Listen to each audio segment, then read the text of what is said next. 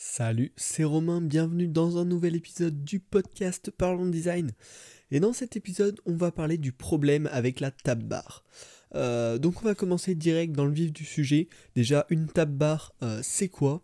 Euh, c'est tout simplement une barre de navigation qui est disposée en bas de l'interface, euh, sur mobile principalement, donc smartphone et tablette.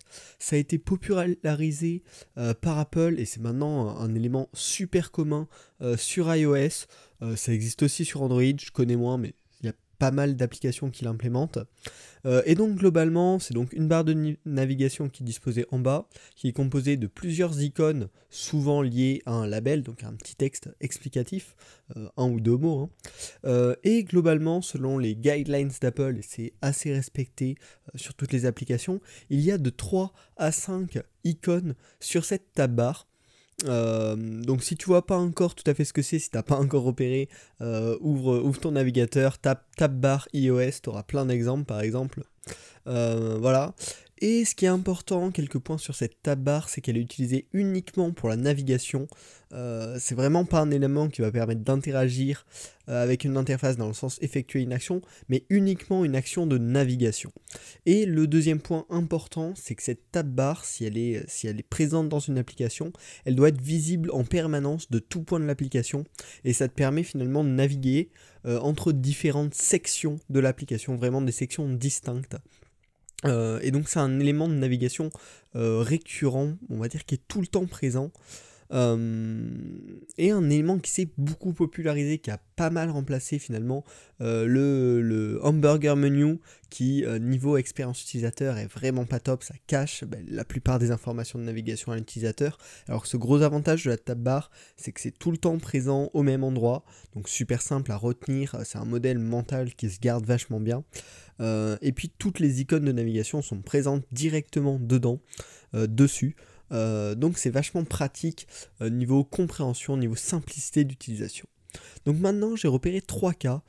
Un où c'est mal utilisé, un où c'est bien utilisé, et un cas personnel où c'était mal utilisé et j'ai corrigé finalement ce problème. Donc on va en parler pour ensuite en tirer quelques bonnes pratiques, quelques points importants. Donc la première application qui a utilisé euh, la tab bar, donc euh, c'est Apple Music, une, application en tout cas qui utilise la tab bar, c'est Apple Music. Euh, donc oui oui, là on parle bien d'Apple et cet exemple c'est pour la mauvaise utilisation de la tab bar. donc sur cette tab bar il y a cinq éléments différents. et un premier problème, c'est qu'il y a deux éléments, la partie for you, donc personnalisée un peu, et la partie browse, euh, donc euh, découvertes, euh, qui font un peu de doublon dans leur sens, dans leur utilisation, et donc ça c'est un premier problème, mais qui n'est pas directement lié à la tab bar. Le premier problème lié à la tab bar, c'est le fait que c'est tellement simple d'ajouter un élément sur une tab bar, tu rajoutes juste une icône, hop, ça s'aligne nickel et tout. Enfin, c'est ultra simple. Et du coup, on est vachement tenté d'ajouter une nouvelle icône. Et c'est peut-être ce qui s'est passé, euh, du coup, avec euh, quand ils ont designé Apple Music. En rajoutant cette euh, cinquième section, le For You et le Browse font doublon. Parce que c'est tellement simple. Ouais, d'ajouter ou, de retirer sur cette tabar 4 ou 5 éléments, ça change pas grand chose en soi dans le design, dans la mise en place en développement, que du coup on peut être tenté d'en ajouter alors que c'est pas nécessaire. Et là, c'est le cas.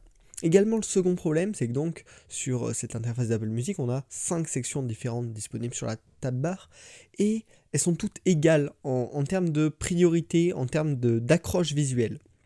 C'est le principe de la tab bar, hein, c'est-à-dire que les, différentes icônes ont la même valeur d'attache, il n'y en a pas une qui va se démarquer, qui va ressortir. Et ça, c'est un problème, euh, bah, notamment dans le cas d'Apple Music. Il y a certaines sections, comme la partie recherche ou la partie bibliothèque, qui sont bien plus importantes que la partie radio par exemple.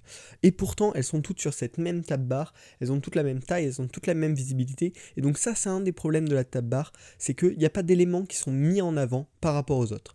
Donc il faut bien choisir, les éléments mis dans la tab bar doivent être à égalité euh, dans la priorité, dans l'utilité que ça a pour l'utilisateur. Et donc ça, c'est deux points mal utilisés finalement par l'application Apple Music, et c'est vachement dommage, euh, surtout sachant que c'est une application donc, créée par Apple euh, qui a un peu mis en, avant, mis en valeur la tab bar. Par contre, on, va, on va regarder un concurrent Spotify qui lui sur iOS utilise parfaitement la tab bar. Il y a quelques mois, ouais, quelques peut-être un, an, il y avait 4 ou 5 items sur la tab bar de Spotify et ils sont passés à 3 items seulement trois sections très distinctes qui, niveau priorité euh, pour l'utilisateur, sont à peu près égales. Donc ça, c'est déjà bien pensé. L'accueil, où il y a euh, les, les, les, playlists euh, personnalisées pour vous, les derniers morceaux que vous avez écoutés, bref. L'accueil, la partie recherche et navigation aussi découverte réunies en une seule page recherche et la partie bibliothèque. Donc finalement, ce sont trois sections vraiment égales niveau intérêt l'accueil quand on, arrive, la recherche quand on veut quelque chose, quand on veut trouver quelque chose, et la bibliothèque pour ce qu'on possède déjà. Et donc 3, c'est super simple à retenir. Euh, c'est pas une surcharge et vu qu'ils sont égaux niveau importance pour l'utilisateur, ça tombe nickel en fait. La tab bar correspond parfaitement à ce, type d'utilisation.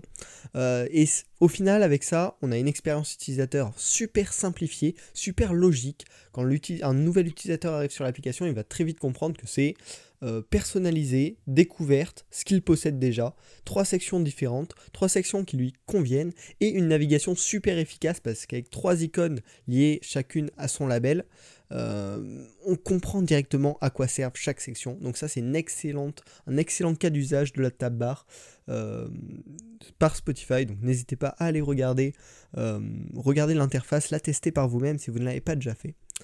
Et ensuite, le dernier exemple dont je voulais vous parler, c'est sur l'application Loopstern, sur laquelle je travaille avec Julien Evaldi en ce moment. Donc je vous en ai parlé dans les précédents podcasts. Je vous mettrai le lien de l'application dans la description. Et donc, sur la version la version qui existe, qui est en ligne, à l'heure où j'enregistre ce podcast, on a utilisé une tab bar avec euh, quatre éléments différents, quatre fonctions distinctes. Donc pour le coup, à ce niveau-là, c'est bien respecté. Euh, il n'y a pas de fonction qui faut de doublon. Mais par contre, celles-ci sont vachement inégales. Euh, c'est-à-dire, on a notre accueil, notre génération de boucles touristiques, notre génération de loop, comme on l'appelle. qui est vraiment la main feature de l'application et qui a égalité avec la partie profil par exemple. Et donc ça, finalement, ça n'a pas de sens. Et du coup, on s'est rendu compte que nos utilisateurs étaient un peu perdus quand ils téléchargeaient l'application pour la première fois. Ils voyaient ces quatre sections qui sont très inégales en termes d'intérêt pour lui la première fois qu'il lance l'application, et du coup, il ne savait pas quoi regarder en premier. Et donc finalement, à cause de cette tabar qui proposait plusieurs features, euh, on perdait l'utilisateur. Et donc finalement, là, on est en train de redesigner l'application. Euh, je pense que d'ici que tu entends le podcast, euh, l'application aura été mise à jour sur l'Apple Store. On va supprimer complètement la tab bar. Euh, l'accueil, ça va être notre main feature directement et on va juste ajouter des boutons flottants en haut pour les deux autres sections secondaires, on va carrément jeter une section, enfin qu'on va combiner avec l'accueil, mais c'est pas vraiment le souci, euh, parce qu'ils sont moins importants et du coup ils n'ont pas besoin d'être accessibles au bas de l'écran euh, via une tab bar auquel l'utilisateur est habitué, comme quoi euh, ce sont des sections vraiment séparées et d'importance égale. Donc voilà, finalement on avait fait cette erreur justement d'utiliser cette tabar, d'ajouter des éléments facilement euh, alors qu'ils n'étaient pas égaux.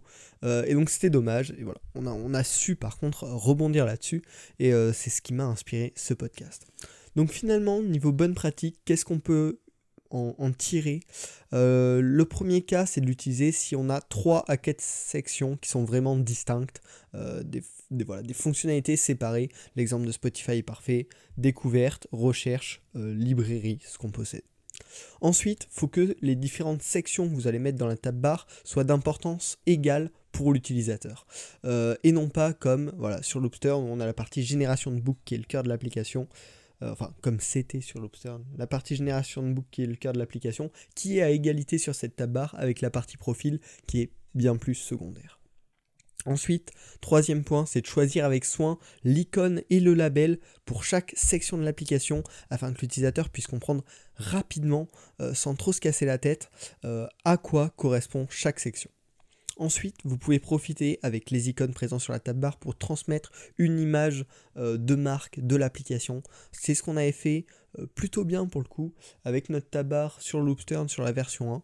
On avait vraiment transmis une identité via cette tab bar. Euh, et donc ça, vous pouvez vraiment en profiter pour faire des icônes qui correspondent à votre application, qui correspondent au message. Et enfin, le dernier point, niveau bonne pratique, c'est de garder cette consistance de la tab bar présente sur toute l'application. Il faut vraiment qu'elle soit accessible à tout moment pour l'utilisateur. Il n'y a pas des cas où elle disparaît, où elle réapparaît. Non, faut vraiment pour que l'expérience soit nickel et pour que l'expérience tab bar, l'idée euh, tab bar soit corresponde, qu'elle soit présente en permanence. Donc voilà, J'espère que ce podcast t'aura aidé à mieux manier euh, l'art de la tab bar. Euh, S'il t'a plu, n'hésite pas à t'abonner et à le noter, par exemple, sur Apple Podcast, ça aide à le faire connaître. Et également pour continuer à faire connaître le podcast, tu peux le partager euh, avec tes amis. Tu leur envoies un petit message avec le lien. Euh, ce serait cool, ça peut peut-être les intéresser. Ça permettra de faire grandir la communauté. donc voilà, ce serait top. Et puis on se retrouve la semaine prochaine pour un nouvel épisode du podcast Parlons Design. Salut